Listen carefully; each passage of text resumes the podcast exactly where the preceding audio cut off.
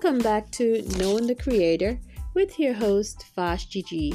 Last time we spoke a bit about Jesus' purpose in coming to the earth from the Trinity and how he took care of sin at the cross.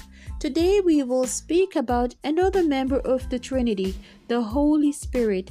Did you know that the Holy Spirit is known as the Comforter? Yes, is the caring hands of God, especially in our times of need. Jesus asked God the Father to send him. Yes, he did. John 14, verse 16. And I will ask the Father, and he will give you another helper and advocate to help and be with you forever.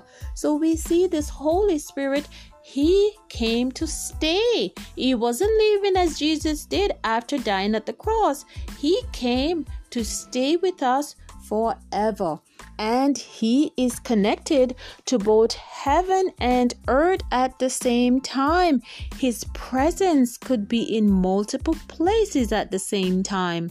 Jesus took care of sin by the cross at the cross. The Holy Spirit came and he came to prepare a way for us to continue the good news of salvation and to proceed in Jesus' success at the cross.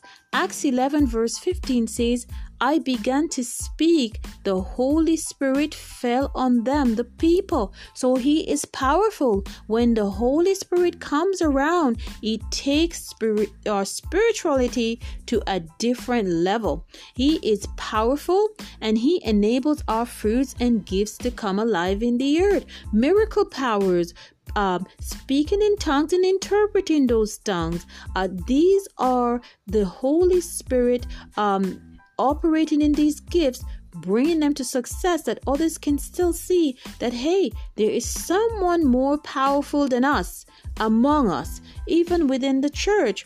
And even as we speak about discerning spirit, these are all enabled because of the Holy Spirit.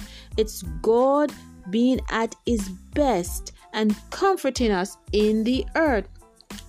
His main responsibility is to equip the church to carry out Jesus' accomplishments in the earth, and we can count on him.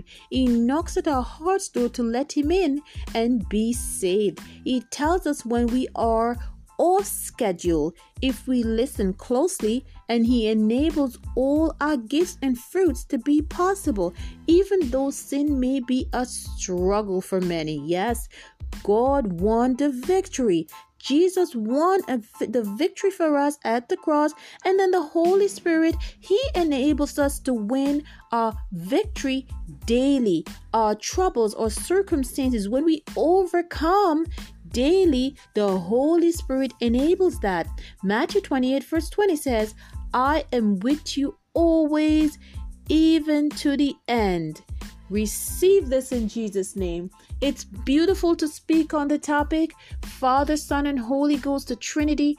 We're just completing this series. Be blessed. Join me again as we continue in Knowing the Creator. See you soon.